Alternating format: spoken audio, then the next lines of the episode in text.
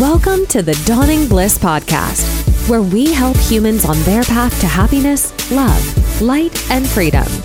And now, here is your host, Tanika Dawn, life coach and NLP practitioner. Hi, guys. Back again. And today we are talking about repetition compulsion. What the heck does that mean? Repetition compulsion is the unconscious, unconscious tendency of a person to repeat a traumatic event or its circumstances.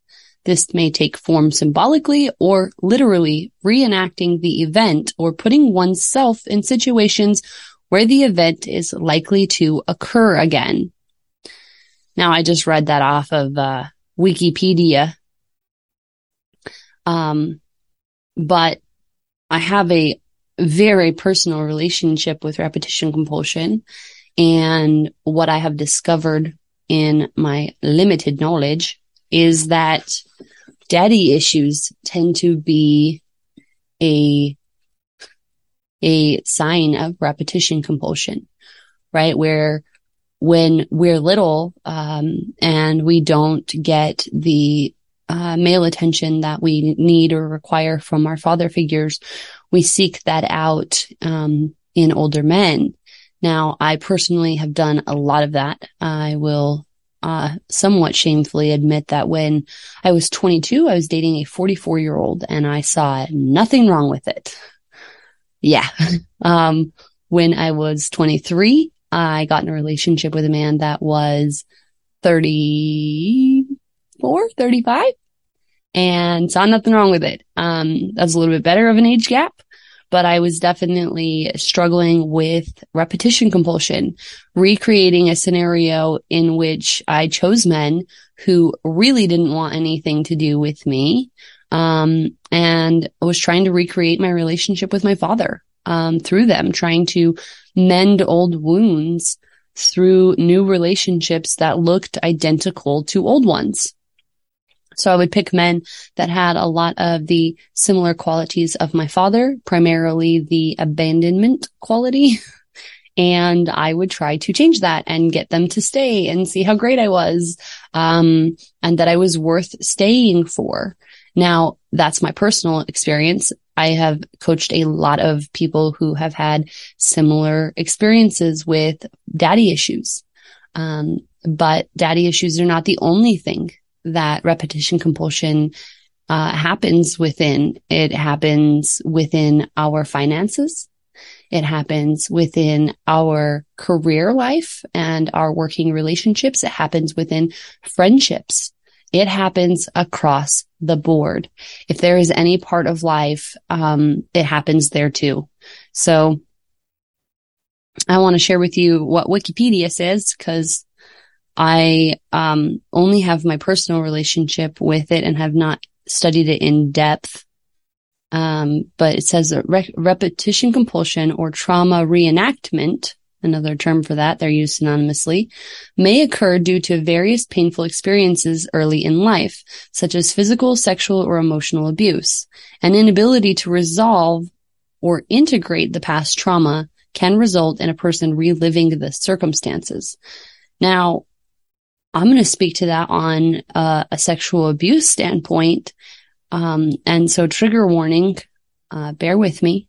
Uh, I've been here. I've been triggered. I know what it's like and I'm sorry, but it needs to be said. So, um, when I was young, the only seemingly positive attention that I received was when I was being sexually abused. That was the only time that I got the spotlight, right? All of the attention in that moment was on me. And now I wouldn't wish that on anybody. And I wish that didn't happen to me. But that is the reality. That's what did happen. That is in my past. And um, it definitely had some repetition compulsion effects. As I grew into my older teens and young adulthood, um, I definitely experienced repeating or reenacting that trauma, right? I would seek men who only wanted sexual experiences with me and would not give me any kind of attention outside of that. um, outside of the, the sexual exploitation. And that, that was painful. And I continued to recreate that over and over again in my life until I healed and learned what I was doing. Now, um, we're going to talk a little bit about how to avoid it and how to treat it and heal yourself because you know, I don't want to just educate or inform you about something. Um, and, and I want so strongly right now to let you know if, if, if it's dawning on you in this moment that you have struggled with repetition compulsion in your life, um, I want you to be forgiving, uh, to yourself. You don't know what you don't know until you learn. And it's not until you learn that you can do better. So if you have struggled with repetition compulsion, if you have made some poor choices because of it, I just want you to be forgiving, um, for what you didn't know. We, we don't always know what we're doing when we're doing it. We just do what, what we feel like is the right choice for us in the moment, even if it is a trauma reenactment. Um, and, and I know it doesn't feel good as you do reenact it and as you continue to get the same result, right? We, we like to call that the definition of insanity. Um, and yet that's exactly what repetition, compulsion, or trauma reenactment are. It is the definition of insanity and it will, it will literally drive you insane. Um, not understanding why you keep getting into the same situations and getting the same outcome, even though you know the outcome, right? You know what will happen. Um, there's a sliver of hope, right? That you will do something different this time, that something will be different this time. And inevitably it's not. Um, you have to become someone different. You have to heal and so if, if it's dawning on you right now, I just want you to have a serious and sincere moment of forgiveness for your younger self that didn't know better. Okay. How to avoid repetition compulsion. Well, as we've learned already, uh, it can interfere with our well-being and emotional healing. However, you can make changes to break the pattern and develop healthier coping mechanisms. This is uh, some at home practices that you can try. Having some positive affirmations, uh, journaling, deep breathing, mindfulness, meditation, yoga, positive visual- visualization. Um, I love this. This is just from my Google. Um, it's from psychcentral.com. It's a blog, science causes and treatment of repetition compulsion. But the reality is, um, and I love that. I mean, I love that for anybody in any situation, not specific to repetition compulsion. But if I was to give you my personal insight, it was really, how do I avoid it? Well, first I admitted it and identified it. Um, and then the next step was to work on healing it, right? Why was I trying to change it? Um, and that was really because I didn't accept the original circumstance, right? I didn't accept that, um, I was worth getting attention in different ways, uh, in healthy ways, in non-harmful or abusive ways.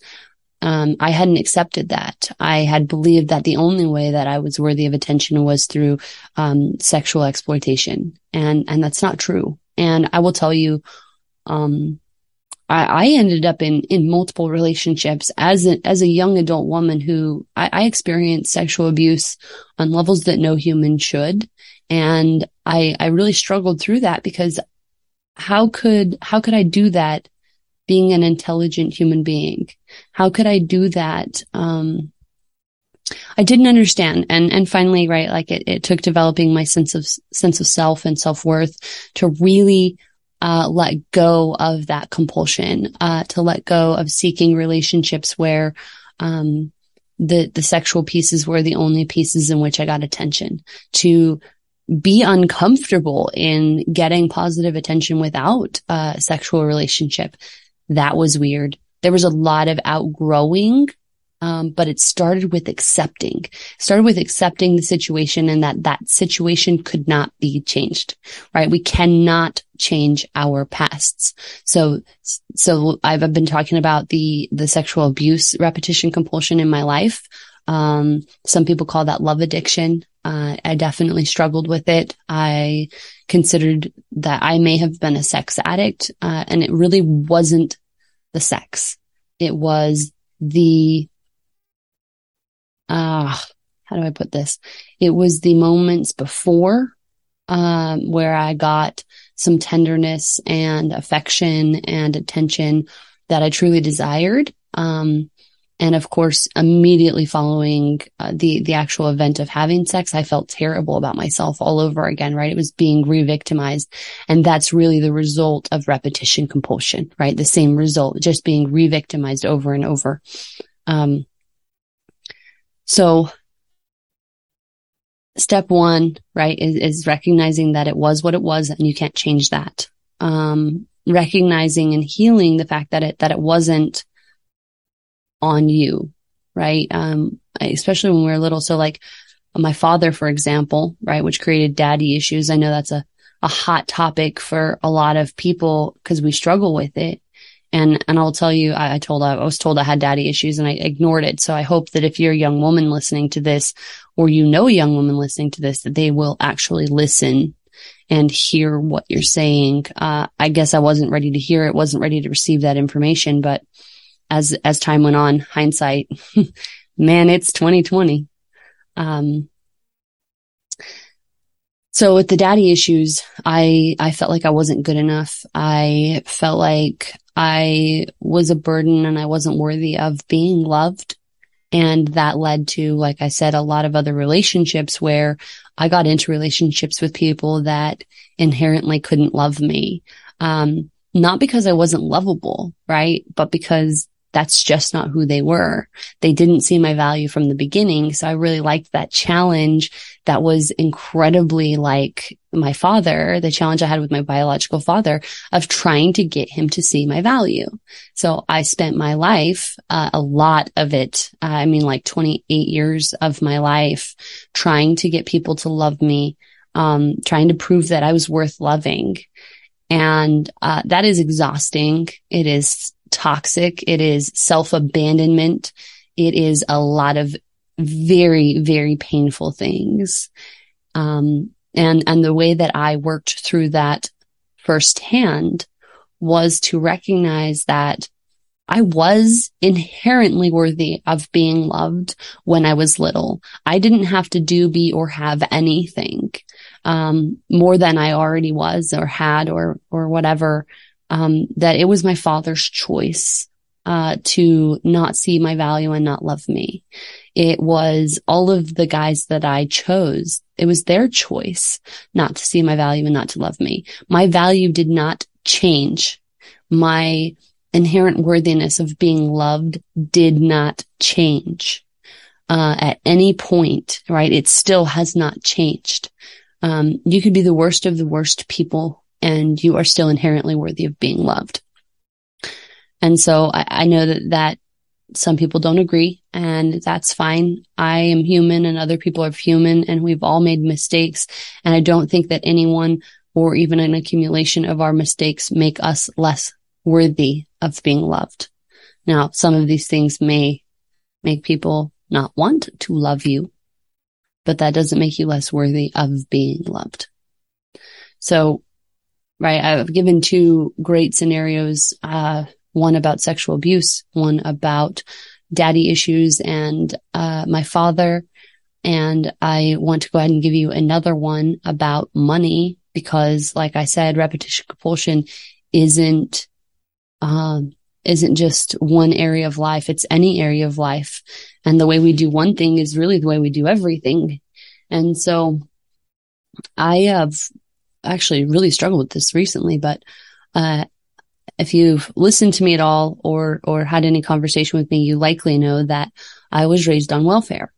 Um, and thank God I was. My, my mother did what she had to do and we had food to eat and medical insurance and we were blessed because of those things, right?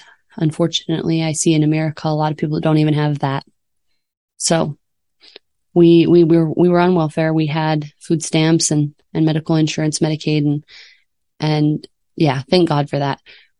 But because of that, we had a very scarcity mindset. Um, right. It was, I, I became very opportunistic and I would take more than I needed in fear that I wouldn't get more, right? That, that things ran out, that there wouldn't be enough. Um, and, and that fear carried into adulthood and I would continue to recreate scenarios where I would have that fear of things running out, where I would have that fear of running out of money, running out of food. Um, and I, it, it, has been a sincere challenge to overcome that, uh, repetition compulsion of reenacting the trauma of being impoverished, um, and, and not having enough and, and having, living in a state of scarcity. Uh, how how I have worked through that is again, right? The first step to anything is just acknowledging it, recognizing it, calling it what it is and, and letting it be what it was, right? We can't change the past and really truly coming to a place of acceptance with what was and recognizing that's not what it has to be and that you can't go back and correct that situation is really the key to freedom from these habits of repetition compulsion. So if I was coaching you, um, I would, I would ask you to, uh, and I'm, I'm going to go ahead and try and do it for all three of these on the fly. So if, if I was coaching you through having repetition compulsion issues with, uh, with, with men and daddy issues, um, or abandonment from a parent, I would encourage you to look at why you think they abandoned you. And I would encourage you to challenge that thought. Um, look at it from a kind of a third party perspective, bigger picture, zoom out a little bit, recognize the part that the parent had to play in it and accept that. Right. And I know this is all so much easier said than done. Guys, I didn't do it overnight. It has taken me years and it is still taking me work to, um, to break the patterns of repetition compulsion or trauma reenactment. So if, if, if it was a, a parent abandonment issue, that's my recommendation, uh, for getting you started on healing and, and ending the cycle. If it was sexual abuse, uh, trauma reenactment, I want you to look at, look at the circumstance that began the, the scenario, right? The, the, the thing that you're reenacting and identify why you want to change that. Now, listen, I want to change being sexually abused for a lot of reasons. The reality is I can't change that, right? Um, but I, I wanted the attention. That was the thing I gained from it, right? I wanted the attention, but without being hurt. And so that was kind of what I kept trying to repeat was getting that similar attention without being hurt.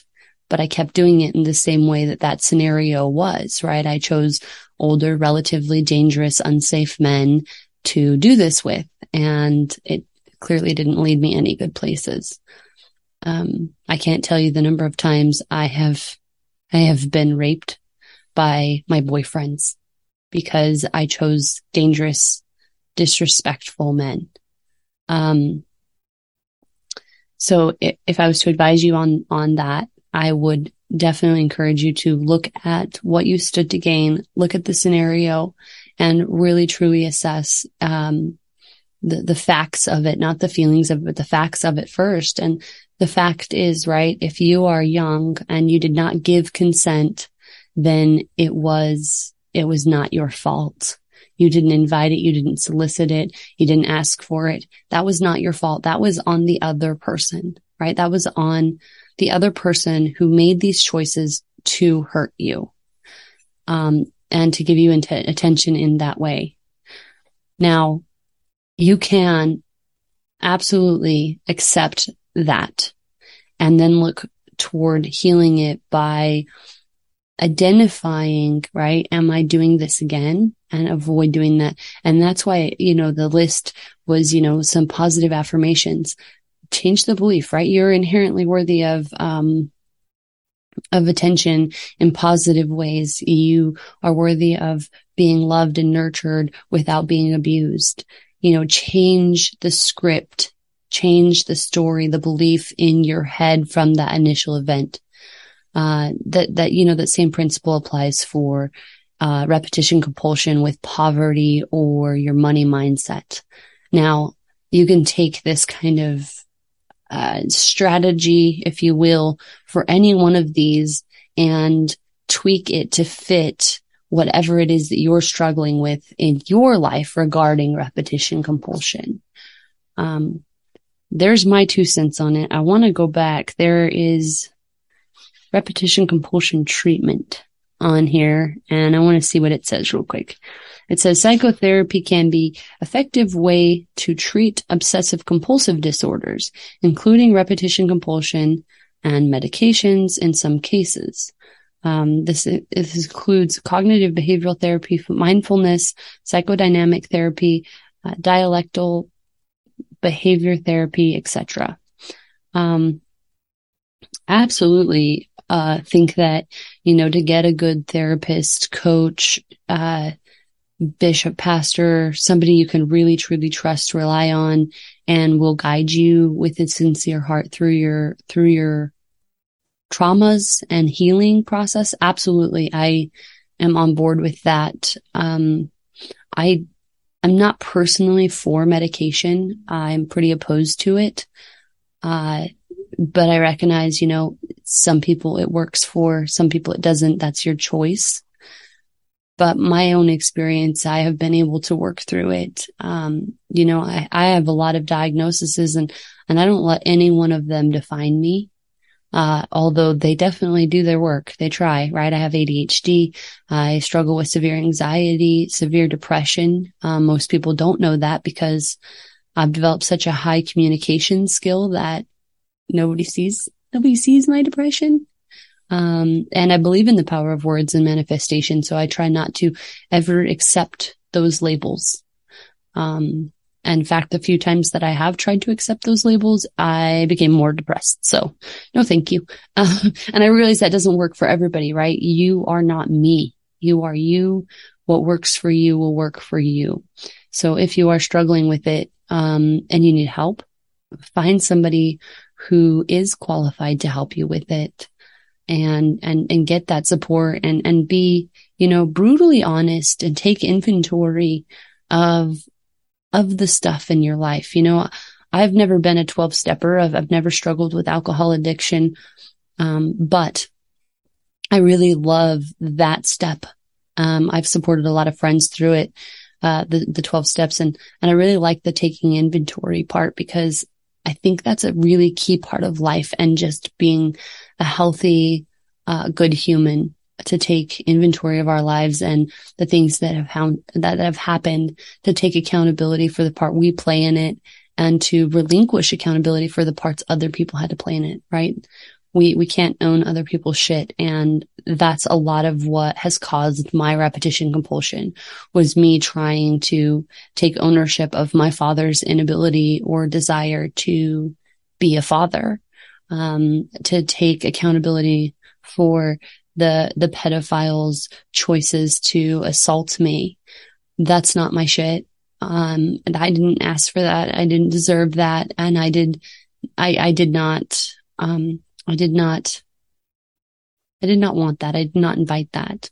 And so to, to give the ownership to whom it belongs and to take ownership for the things that are mine that has been a really big step in healing and headed in the right direction to really stop the cycle of trauma reenactment or repetition compulsion. So there's a little bit of, uh, eye opening for you. I, I hope, you know, that none of this applies to you because I know how hard it is to live with and to outgrow. But if it is you, if this did ring true for you, I want you to know that you can outgrow it and that there is a lot of beautiful life on the other side of it. And you will start to see that light shine through in that darkness as you get closer and closer to relinquishing its grip on you. Have a great day, you guys. Thanks for tuning in. See y'all next week. Thanks so much for tuning into this episode of the Dawning Bliss podcast. If you're enjoying the show, please feel free to rate, subscribe, and leave a review wherever you listen to your podcasts. That helps others find the show, and we greatly appreciate it. For more podcasts and personal coaching, please visit us at dawningbliss.com.